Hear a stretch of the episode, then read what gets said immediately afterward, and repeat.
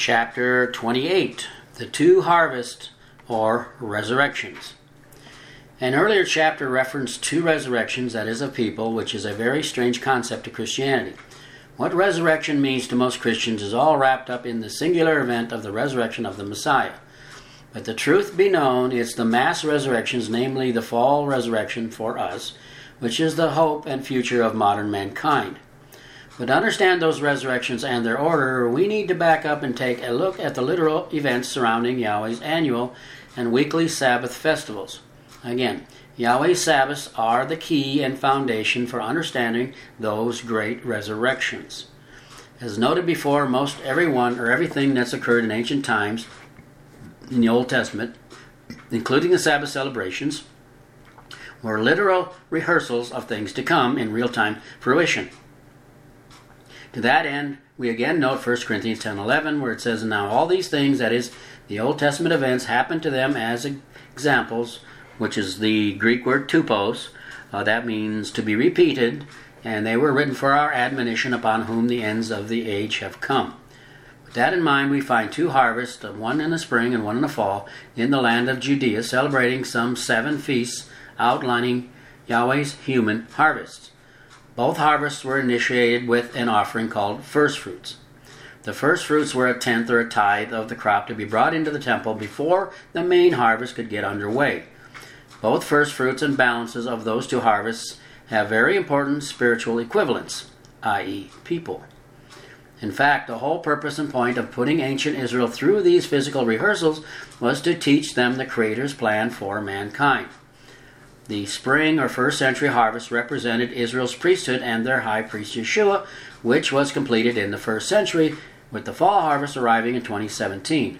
That is the balance of Israel and then the Gentiles. Again, each of the two harvests consisted of a first fruit and a balance, adding up to a total of four separate resurrection events. With that in mind, let's examine the first the two parts of that first or spring harvest. Passover through the Feast of First Fruits. Beginning in Exodus 12:2, we find Moses being instructed, "This month, that is Abib or spring, shall be your beginning of months. It should be the first month of the year to you." That set the time of year when where Yahweh continues with explicit instructions on preparing the Passover celebration, which initiated the spring harvest season. That celebration included an unblemished lamb whose blood was to be put on the doorpost to save the firstborn.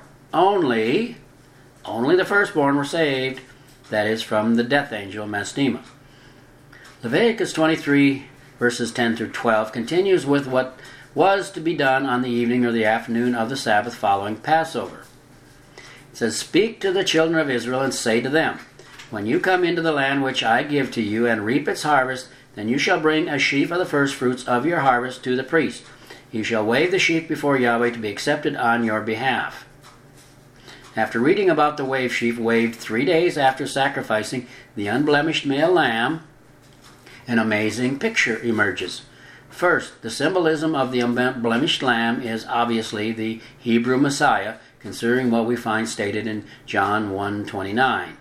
There it says, And the next day John saw Yeshua coming toward him and said, Behold, the Lamb of Yahweh, who takes away the sin of the order. Of course, order there was mistranslated world. But the original word is cosmos, which is why we call the heavens cosmos, because they're orderly. It's not talking about the world. Examining the historical timing of these events, such as the slaying of the lamb and the following wave sheaf, we have a clear picture of those rituals portrayed. The Messiah or the Lamb was slain at about 3 p.m. on Wednesday afternoon or evening, exactly the same time the lambs were instructed to be slain for the Passover. Following Passover, Leviticus 23 10 through 12 gives us clear instruction that in the evening or the afternoon of the Sabbath, which would have been Saturday that year, the priests were to take that sheaf of grain and wave it, the down wave picturing death, and the up wave picturing the resurrection of the firstfruits, that is, the firstborn saints. Again, that Sabbath evening, about 3 p.m., the wave that was performed exactly three days after the Messiah was put to death was only was the only sign Yeshua said he would give them to show he was the true Messiah. If he was resurrected at any other time, such as Friday night or Sunday sunrise, he would not have been the true Hebrew Messiah. Amazingly, both the offering of the unblemished male lamb and the sheaf's waving happening exactly on time, that is, to the hour, erases all doubts. These two ancient rituals were rehearsals of the resurrection of Yeshua and the saints of old. Let's look at that event in Matthew 27. That's verses 52 through 53. And there it says, And the graves were opened, and many bodies of the saints who had fallen asleep, or i.e., had died, were raised, and coming out of the graves. After his resurrection, they went into the holy city, Jerusalem, and appeared to many. That scripture clearly shows Yeshua was not the only one resurrected on that Sabbath evening or afternoon, but many dead saints as well. Remember, the sheaf was a bundle of grain, not only one stalk, i.e., Yeshua. Let's read another scripture corroborating that resurrection in 1 Corinthians. For as in Adam all die, even so in the anointing, all shall be made alive, but each one in his own order.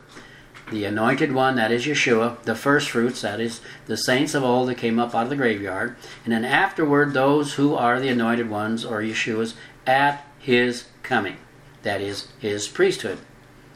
Again, did you notice first fruits is plural? This scripture is more affirmation. Many others were resurrected with Yeshua, just as Matthew 27 showed. At this point, there's been a first fruit resurrection or harvest, but only of the wave sheaf saints and the lamb, Yeshua. The balance of the spring harvest was not harvested until about 80 CE, picturing in, pictured in the last spring festival day called the Feast of First Fruits, or Pentecost which is exactly 50 days after the wave sheaf and the resurrection of the saints of old. This was the feast day celebrating the completion of the spring harvest. Though the Feast of First Fruits celebrated the culmination of the spring harvest, the entire spring harvest was also called the First Fruit Harvest, considering it was the small harvest preceding the much larger fall harvest or the great harvest. With that in mind, John 4:35 uh, we're told Yeshua told his disciples, "Do not, do you not say there are still four months, and then comes the harvest? Behold, I say to you, lift up your eyes and look at the fields, for they are already white for harvest." That scripture shows us it was a spiritual harvest, that is, the feast of first fruits, to which Yeshua was referring. The one celebrated 50 days later, picturing 50 years after the wave sheaf in real time fulfillment. Yeshua made it quite clear to his disciples he was returning for them as, as the balance or the bulk of his spring harvest. Again, if he didn't return in the generations of his disciples to whom he personally promised, he would have been a deceiver and a liar. Besides, what sense would it have made to announce the beginning of the spring harvest with Passover and the wave sheaf and then not complete it in its season? Being raised on a farm, I understand that when the spring harvest is cut, in the spring, the fields are then plowed under for the planting of the fall crop. The seeds of the fall crop are then planted and sprout and slowly emerge from the plowed up darkness to produce fruit and then mature for harvesting in the fall. This process does not happen overnight, but is a process that takes time. Understanding Yeshua returned for the balance of his spring or priesthood harvest in the first century, and the fields of the world were then plowed under to prepare for the planting of the fall harvest, is it any surprise the ensuing era was called the Dark Ages? Yeah. So, where does that place us now? Well, understanding the Feast of Trumpets came in real time fulfillment in September of 2017, announcing the beginning of the fall harvest season, we know the sickle is about to be put to the fall crop. Before continuing with the fall harvest, one other problem with the first resurrection needs addressing. What became of the saints of old in Matthew 27 after they were resurrected? Did they live out another physical life and then die again waiting for Yeshua's second coming? That's what most Christian churches teach, but how does that make any sense? If those resurrected saints lived together in physical life and then died again, it would have been their second death, right? That said, let's see what the scriptures tell us about that second death in Revelation 26. It says there, Blessed and sanctified is he who has part in the first resurrection.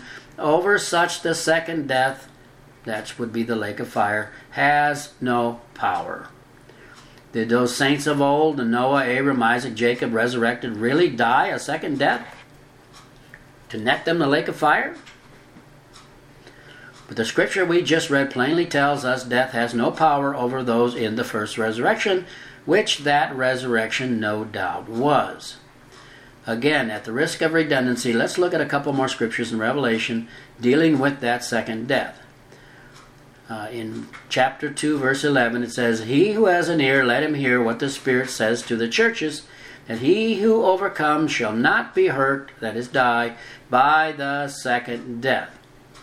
In Revelation 20:14 it says, "Then death and Hades were cast into the lake of fire. This is the second death." By the way, we have a historical secular document confirming that first resurrection of the early saints in Pontius Pilate's letters to Caesar Tiberius. Those letters now reside in the British Museum of Bible History in London. Pilate, uh, in those letters, Pilate says to Tiberius, and there were seen in that terror dead men raised up, as the Jews that saw them said, We have seen Abram and Isaac and Jacob, and the twelve patriarchs that died 2,500 years ago, and we have seen Noah manifestly in the body. That said, after looking into the spring harvest or resurrection and its two parts, let's get back to the fall harvest or resurrection, which is about to be cut. Remember, Yeshua's dogmatic admonition in Malachi 3 6 from Yahweh, and I do not change, which tells us the best way to understand what's coming is to look back. In Matthew 24, Luke 21, and Mark 13, Yeshua told them of many heavenly signs to precede his return. So naturally, we can expect more of the same in this fall harvest. As noticed a couple times earlier, the fall harvest season commenced with the miraculous election of Donald Trump, followed by the Revelation 12 sign of the woman, witnessed precisely during the Feast of Trumpets in September of 2017. But according to all the astronomers I have heard, the Revelation 12 sign of the woman, or that configuration, seen in real time, is naturally impossible. That definitely makes it a supernatural sign that without a doubt confirms the arrival of the fall harvest season. Again, we can have no doubt the fall harvest season to roughly follow the pattern of the first. In Acts 2, there was a great outpouring of Yahweh's Spirit upon the 120 disciples assembled. But it's essential to understand such power could not be given until those upon whom it was poured were suitably prepared. Giving such power to someone not educated, that is, in its use, and properly humble or matured, would be like giving a high powered sports car to an eight year old boy. This power can only be given to those humble enough to use it only for the right or unselfish and humble purposes. Interestingly, virtually all the churches today claim to have that spirit, but I can tell you that nothing could be further from the truth. After all, would Yahweh really give his personal power to people who worship pagan gods and don't even know who he is, let alone what he's doing? What a silly and absurd assumption.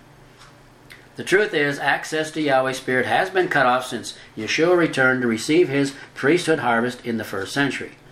But now that the fall harvest has arrived, the restoration of the of true spiritual understanding and respect for Yahweh is taking place, which precedes the return of his Spirit. The only difference between then and now is the selecting and teaching process. Then it was done by Yeshua personally, but now is being performed by Yeshua and his spirit priesthood utilizing Yahweh's spirit. Since Yeshua and his priesthood were raised up, they are doing what the Israel's priesthood has always done, taking care of Yahweh's modern people. Only now they're working from another dimension using the power of Yahweh's spirit. Again, true understanding will be and is being restored to the elders first, just like the disciples in the first century. While also being humbled, Yahweh only dwells with the humble. Remember Isaiah 57 15? He only works with the humble in preparation for the great outpouring of Yahweh's Spirit. Only this time it will be a double portion as we read in Hosea 6 3. There it says, Let us know, let us pursue the knowledge of Yahweh. His going forth is established as the morning, He will come to us like the rain, like the latter and former rain to the earth. The context of that scripture is obviously good, so we know actual rain is not what's being referenced, as it would be a disastrous flood. No, this prophecy is of the coming double outpouring of Yahweh's Spirit in the time of modern Israel. Earlier, we read what he said in chapters 4 through 6, where my people are destroyed for lack of knowledge. Because you have rejected knowledge, I will also reject you from being priest for me, because you have forgotten the law, that is, the Torah instructions of your Creator. I also will forget your children. What a horrible thought. The first order of spiritual business, then, is to restore true spiritual knowledge and obedience.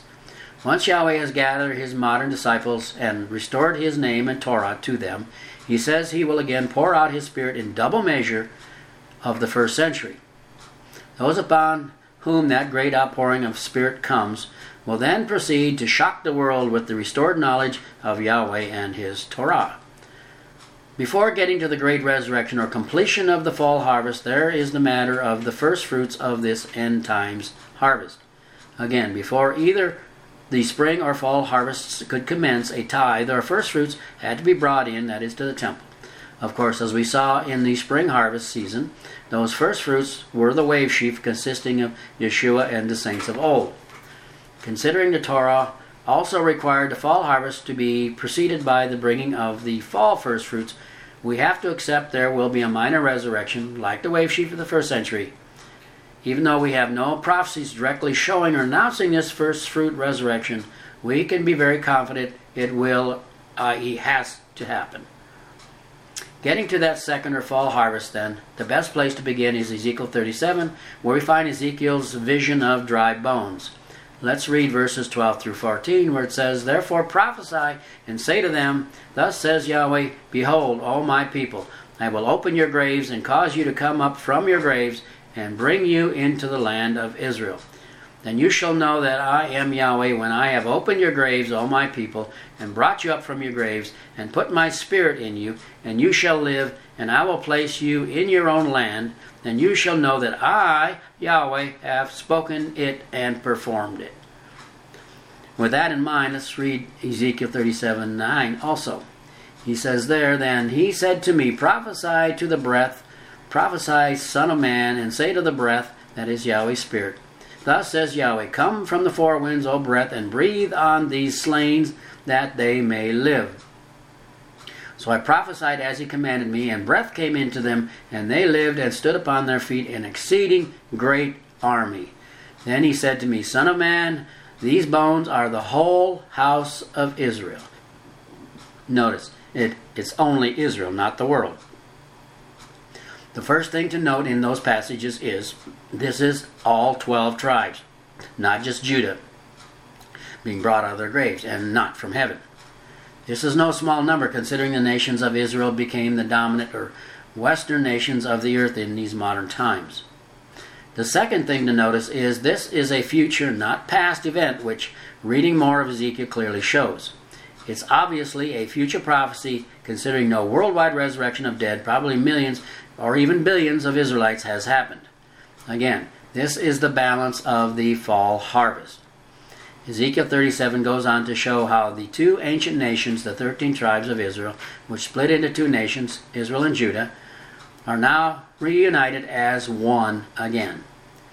Then chapters 38 and 39 show us the new circumstance of these people now living in unwalled and peaceful villages when king, with King David ruling over them. Such a condition certainly does not describe today.